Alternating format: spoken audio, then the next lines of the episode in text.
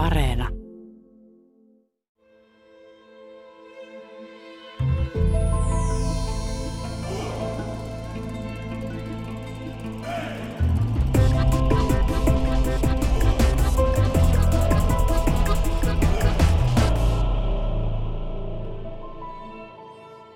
Sinä olet perehtynyt älymystöön ja Venäjän älymystöön, intelligentsiaan. Mutta mitä se on? Jos oikeastaan ruvetaan määrittelemään venäläistä intelligentsiaa, niin perinteinen intelligentsia venäläisen mittapuun ja määritelmän mukaan on yhteiskunnan omatunto, joka ottaa kantaa, puuttuu, myötäelää ja vaikuttaa yhteiskuntaan. Mutta yhteiskunnan omatunto on semmoinen periaatteessa niin kuin ihan venäläinen määritelmä, jonka mä kuulin, kun tein lisensiaattityötä, niin oikein monelta haastateltavalta. Millaisia ihmisiä sitten kuuluu tähän ryhmään? No hyvin monenlaisia, mutta Venäjällä tämmöiseksi älymystöksi lasketaan etupäässä tämmöinen kulttuuriväki. Taiteilijat, kirjailijat, teatteriohjaajat, elokuvat ja sitten myös journalistit aika usein, mutta ei esimerkiksi sitten tämmöistä perinteistä modernia sivistyneistöä niinkään kuin kuten lääkärit tai tuota insinöörit ja niin poispäin. Se on tämmöinen luovan työn porukka venäläisen määritelmän mukaan, joka on oikeastaan tällä hetkellä kyllä kovissa vaikeuksissa ja puhutaan jopa tämmöisen intelligentsian kuolemasta ja uuden länsimaisen modernin sivistyneistön syntymästä. Voidaanko tässä suhteessa puhua eri asioista, että kun puhutaan älymystöstä ja ajatellaan suomalaisittain tai länsimaalaisittain, niin onko venäläinen älymystö ihan samanlaista vai, vai suorastaan ihan täysin vastakkaista? No, kyllä se on, jos ei nyt vastakkaista, niin ainakin hyvin pitkälle erilaista. Jos lähdetään sieltä 1800-luvulta, jolloin kirjailijat oli vahvoja vaikuttajia, tullaan sitten 1900-luvulle, jolloin esimerkiksi elokuvat tekijät, elokuvan tekijät on ollut vahvoja vaikuttajia. He on muodostanut Venäjällä tämmöisen eräänlaisen keskiluokan, koska Venäjän yhteiskunnastahan puuttuu keskikerroksia edelleenkin, ja myös Neuvostoliitossa puuttuu tämmöinen keskiluokka, joka olisi vahvasti vaikuttanut ylös ja alas yhteiskunnassa.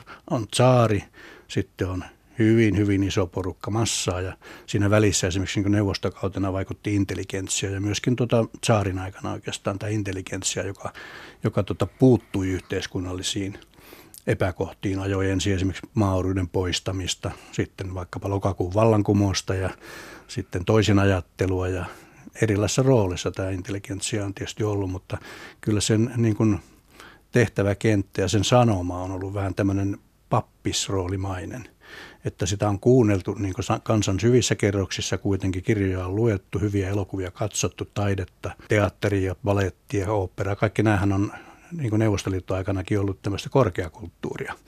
Että se on, siellä se älymystö on niin kuin päässyt vaikuttamaan ja yleensähän tämmöiseen kulttuuritapahtumaan mihin hyvänsä Venäjällä ja Neuvostoliitossa on aina liittynyt tämmöinen iso keskustelu ja myöskin tämän taiteen, kirjallisuuden tekijän tai elokuvan tekijän esiintyminen ihmisten edessä ja hänen roolinsa. Ja häntä on kuunneltu, kun tuota uskonto oli lähinnä ateismia ja tuota uskonnon siellä tuli pitkälle tämmöinen kulttuuri pyhittämään ihmisten niin kuin ajattelumaailmaa ja moraalia ja näin poispäin. Niin sen takia nämä kulttuurin tuottajat, tekijät tulivat tämmöiseen pappisrooliin mun mielestä. Mä oon käyttänyt tätä termiä myöskin.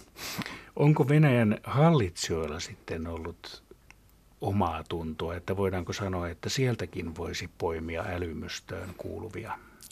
Kyllä voi poimia ilman muuta. Toki sentään, että se aina ollut se itsevaltias ja paha, joka on sortanut kansaa ja niin poispäin. Yrityksiä on ollut aina niin kuin tehdä kansan puolesta asioita, että ilman muuta mä voisin nyt vaikka näistä viimeaikaisista saareista sanoa, että joku Mihail Karbatsov oli ilman muuta älymystöön kuuluva ja myöskin kansaa kuunteleva ja ainakin alun alkaen niin kuin ymmärtävä ja rehellisesti muutosta hakeva johtaja. Samaa voi sanoa ehkä aikanaan myöskin Leninin ympärille rakentuneista kulttuuriporukoista, vaikkapa näistä kansankomissaareista, jotka vaikutti kulttuurissa ja elokuvassa ja niin poispäin, niin kyllä sieltä löytyi semmoisia ihmisiä, jotka, joita heti ei valta syönyt. Sinä olet Pentti Stranius perehtynyt erityisesti 60-lukuun ja sieltä löytyy hyviä esimerkkejä älymystöön liittyvistä asioista. Sieltä löytyy paljon hyviä esimerkkejä. Jos ajatellaan niin kuin tätä Venäjän historiaa, historiaa kausittain ja vähän, vähän kulttuurin kannalta, niin semmoinen vapaampi kausihan oli ilman muuta 20-luvulla heti vallankumouksen jälkeen. Tämä uusi talouspolitiikka ja sitten erilaiset proletkultit ja ryhmät taiteessa, kirjallisuudessa, erityisesti elokuvassa, Tsika Vertov, Sergei Eisenstein ja niin poispäin ja hän vaikutti valtavasti siihen yhteiskuntakehitykseen. Toinen vaihe oli Stalinin kuoleman jälkeen, jolloin tämä ilmapiiri huomattavasti liberalisoitui. Se oli se, se, oli se suojasää. Suojasää Ottepel, Venäjäksi suojasäävaihe, jolloin syntyi sitten tämä uusi 60-lukulainen sukupolvi oikeastaan mun mielestä, johon kuului sekä kirjailijoita, Solzhenitsyn, Pasternak, monia muita elokuvan tekijöitä, Tarkovski, Suksin ja sitten tietysti ydinfyysikko Andrei Sakharov, yksi suurimmista tämmöistä 60-luvun avauksista kirjallisuudessahan oli Solzhenitsinin Ivan Denisovitsin päivä, joka kertoi yhden keskitysleiri tai rangaistusleiri vangin päivästä, päivästä ja joka oli hyvin paljastava ja julkaistiinkin Novi Mir-lehdessä. Mutta Suomessa ei heti. Suomessa ei heti kyllä sitäkään, eikä tietenkään vankileirien saaristoa myöhemmin. Mutta sitten tietysti oli musiikki oli myöskin sellainen, sellainen tekijä.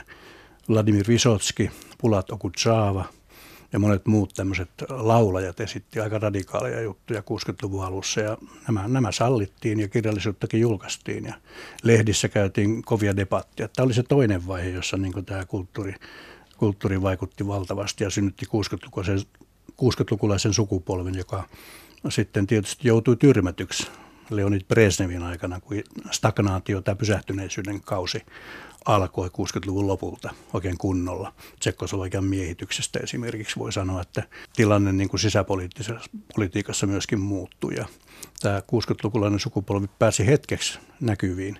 Elokuvassa joku Andrei Tarkovski ja Suksin esimerkiksi, Aleksei German ja niin poispäin.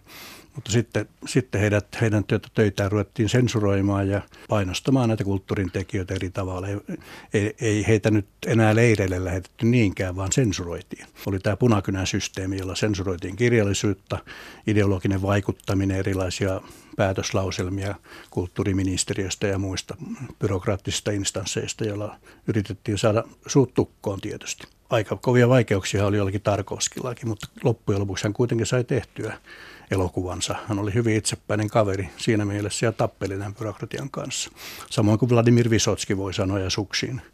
He myöskin tuota, olivat niin kuin jatkuvasti kirjelmöivät myöskin tuota politbyrooseen asti jopa, että miksi he eivät saa esittää tämmöisiä lauluja, miksi ei tämä elokuva mene läpi ja näin poispäin. Että kyllä se vastarinta oli kova, mutta tuota, seuraava liberalisaatio oli sitten vasta Mihail Karpatsovin aikana.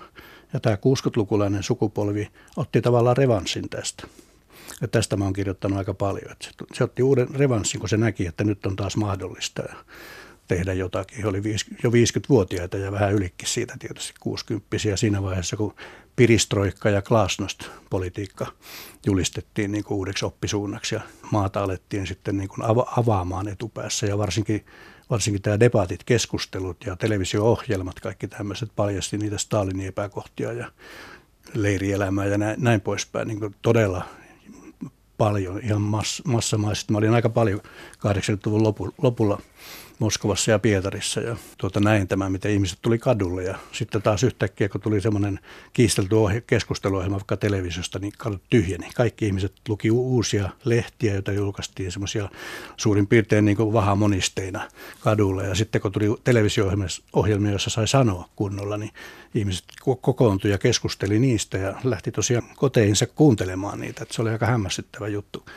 kokea tämmöistä, että miten, miten paljon se keskusteltiin siinä vaiheessa. Niin Pentti Stranius, Venäjä on siitä jännittävä maa, että siellä on niin sanottu toinen todellisuus, Kyllä. toinen yhteiskunta. Joo.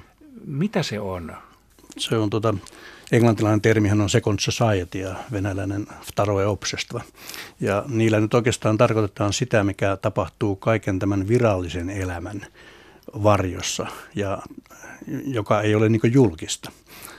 Ihmisillä on jonkinmoinen hallittu skitsofrenia päässään. Mä oon sitäkin termiä käyttänyt, koska he osaavat niin julkisuudessa puhua mitä tuota, tämä systeemi ja ideologia vaatii esiintyessään julkisuudessa. Mutta sitten kun he menevät kotiinsa, vaikka kommunalkka-asunnon keittiöön. Ja se kommunalkka on yhteisasunto. Kommunalkka on yhteisasunto, se on keittiö, jossa käydään tämmöisiä keittiöseminaaria, jossa puhutaan sitten asioiden oikealla nimellä. Se on yksi paikka, mikä on toinen, toinen todellisuus. Sitten on vaikka tämmöinen, mihin mä itse olen törmännyt, niin on vaikka asunnon välitys ja kuolleet sielut kaupungeissa. Kaupungeissa on Pietari, Moskova, isot kaupungit, jatkuva asuntopula, jatkuva työvoimapula, kuolleita sieluja asuu näissä kaupungeissa, niin kuin Pietarissakin varovaisen arvion mukaan puoli miljoonaa, miljoona, esimerkiksi neuvostovallan viimeisenä aikoina, jotka ei ole kirjoilla oikeastaan missään. Ne asuu siellä baabuskojen luona tai joissakin asuntolassa niin ylimääräisenä henkilönä, joka, joka tuota, suorittaa jonkun tietyn maksun siitä, että hän saa pitää paikkansa siellä asuntolassa, mutta ei ole virallisesti kirjoilla. Hänellä ei ole propiskaa. Venäjällä on tämä propiska hyvin tärkeä, että on kirjoilla jossakin paikassa, missä asuu, mutta tämä, nämä ihmiset esimerkiksi näillä oli asunnon välitystä – Leningrad nimisessä kaupungissa, siis ennen tuota Neuvostoliiton hajoamista, niin 70-80-luvulla se oli erittäin yle, yleistä, kun mä opiskelin maassa, että haettiin tämmöisiä epävirallisia asumismuotoja, että päästiin vähän väljemmin asumaan ja tuota pystyttiin tekemään sitten erilaisia töitä. Sitten toinen juttu on tietysti tämä, nämä erilaiset yhdistykset, jotka oli epävirallisia vaikkapa Viktor Krivulin niminen runoilija oli mukana vuonna 1981 liikkeessä, ja, jossa koko, taiteilijat kokoontuivat tuota, epävirallisesti ja KGB tietysti yritti seurata heidän toimintaansa hyvällä tai huonolla menestyksellä. Ja sitten oli sanotaan huoneistonäyttelyitä. Se on myöskin tätä toista todellisuutta, että taiteilijat järjesti keskenään näyttelyitä, koska he ei saanut niin julkisissa tiloissa niitä esittää. Yksi oli kuuluisimmista, oli Moskovan lähellä pidetty traktorinäyttely, josta KGB ilmeisesti sai vihiä. Se järjestettiin luonnossa siellä Moskovan vähän ulkopuolella, mutta KGB sai vihiä ja pisti traktoreilla sitten, sitten taulut siljäksi siellä. Tämä oli tietysti vaarallista toimintaa osaltaan myöskin, mutta pitää aina muistaa tämä, että ei kuolemantuomioita nyt niistä yleensä ei tullut, mutta saattoi tulla kyllä karkotuksia ja sakkoja ja sitten tämä, että vaikeneminen sä et pääse sitten enää julkisuuteen, kun sä oot, sä oot julkisesti tavallaan, tai sä oot joutunut kiinni tämmöistä asioista. Tietysti toinen todellisuus tarkoittaa myös täällä kaupustelussa tätä mustaa pörssiä, joka oli mahdottoman yleistä, siis että tavaroita saattoi kaupassa olla, mutta sitä ei, sitä, niitä ei myyty muuta kuin tutuille. Oli deficit Deficit oli deficit tavaroita nimenomaan, joka tarkoittaa sitä, että niitä oli vaikea hankkia ja ne meni vähän tuttavan kauppaan. Oli tämmöinen termi kuin paplaattu eli tuttavan kauppaa, vaihdettiin palveluja. Esimerkiksi, että hammaslääkäri paikkaa meidän perheen kaikki hampaat, koska hän on siinä hyvä ja pääsee ilman jonoja ja niin poispäin. Ja me taas vaihdamme hammaslääkärin autoa aina renkaat ja remontoimme sen tarvittaessa. Niin venäläisissä kaupoissa tai Neuvostoliitossa niin – välttämättä ei tavaraa juuri, juurikaan näkynyt hyllyillä, mutta mm. sitten kun meni venäläisiin koteihin, niin sieltä löytyi mustaa makkaraa ynnä muuta. Niin, se oli ihme juttu kyllä, että sitä aina jostakin saatiin sitten. Mutta tietysti tämmöiset hotellien, ravintoloiden, kauppojen henkilökuntahan oli etuoikeutetussa asemassa, koska he pystyivät käsittelemään näitä tavaroita ja pistämään aina sivuun niin omalle porukalle vähintäänkin. Ja sinne tiskin alle, nimenomaan tiskin alta sitten myytiin. myytiin. Ja sitten käytettiin tietysti lahjuksia ja kaikenlaista muutakin. Tämä oli sitä toista todellisuutta koko ajan. Että se oli, ja sitten datsamyynti esimerkiksi. Datsoilla kasvatettiin vihanneksia ja kaiken näköisiä kaiken näköisiä hyviä elintarvikkeita lihaa myöten ja sitä myytiin sitten tuota myöskin kaveripiirissä. Ja sit tällä tavalla tämä yhteiskunta toimi, vaikka välillä tuota, otettiin vähän niin kuin laiskanlaisesti. Että mä oon siitäkin, sitäkin miettinyt tätä työkuvaa Neuvostoliitossa. Että sitä on aina haukuttu, että ihmiset ei tehnyt mitään, mutta sitä voi ajatella näinkin, että onko se työ ihmiselle loppujen lopuksi niin kuin viimeisen päälle aina se ainut ja oikea tarve pätee, että onko se sosiaalisuus, se yhteisö, yhteisöllisyys, mikä vanhalla Venäjälläkin oli kovasti voimissa ja mitä esimerkiksi Aleksander Solzhenitsin kovasti arvosti. Tähän venäläisen sieluelämään, työelämään kuuluu se, että okei, valtahan on meillä työväenluokalla. Näinhän se Leeninkin jo sanoi kun meillä on valta, niin me teemme juuri niin kuin me haluamme ja niin paljon töitä kuin me haluamme. Mutta oblomovilaisuus, tämä laiskottelu, tämä työn rennosti ottaminen oli mun mielestä yksi neuvostoyhteiskunnan hyviä puolia loppujen lopuksi monessa mielessä. Entäpä sitten toisinajattelijat, dissidentit, Joo. niin miten heidän suhteensa liittyy älymystöön? No älymystöä voi jakaa niin kuin aika moneenkin osaan, että monet nämä venäläiset filosofit ja filosofit ja tuota tutkijat on sitä mieltä, että sieltä löytyy ainakin tämä serverism, joka tarkoittaa niin tämmöistä antaumuksellista palvelua. Palvel, palvellaan sitä systeemiä ja myötäillään sitä systeemiä. Tällä palvelulla tarkoittaa sitä, että eri, eri näiden kulttuuriyhdistyksen neuvostojen ja johdossa oli puolueelle uskollisia ihmisiä. He oli kirjailijoita, saattoi olla taiteilijoita, elokuvaohjaajia, mutta he otti aina huomioon sen, että mikä, mitä puolue sanoo ja vaatii. Että se oli tämä niin virallinen älymystö kaikkien näiden kulttuurilaitosten yleensä, yleensäkin johdossa. Elokuvatyöntekijöiden liitto, kirjailijaliitto, taiteilijaliitto, journalistiliitto ja niin poispäin. Sitten oli dissidentti ihan erikseen vielä.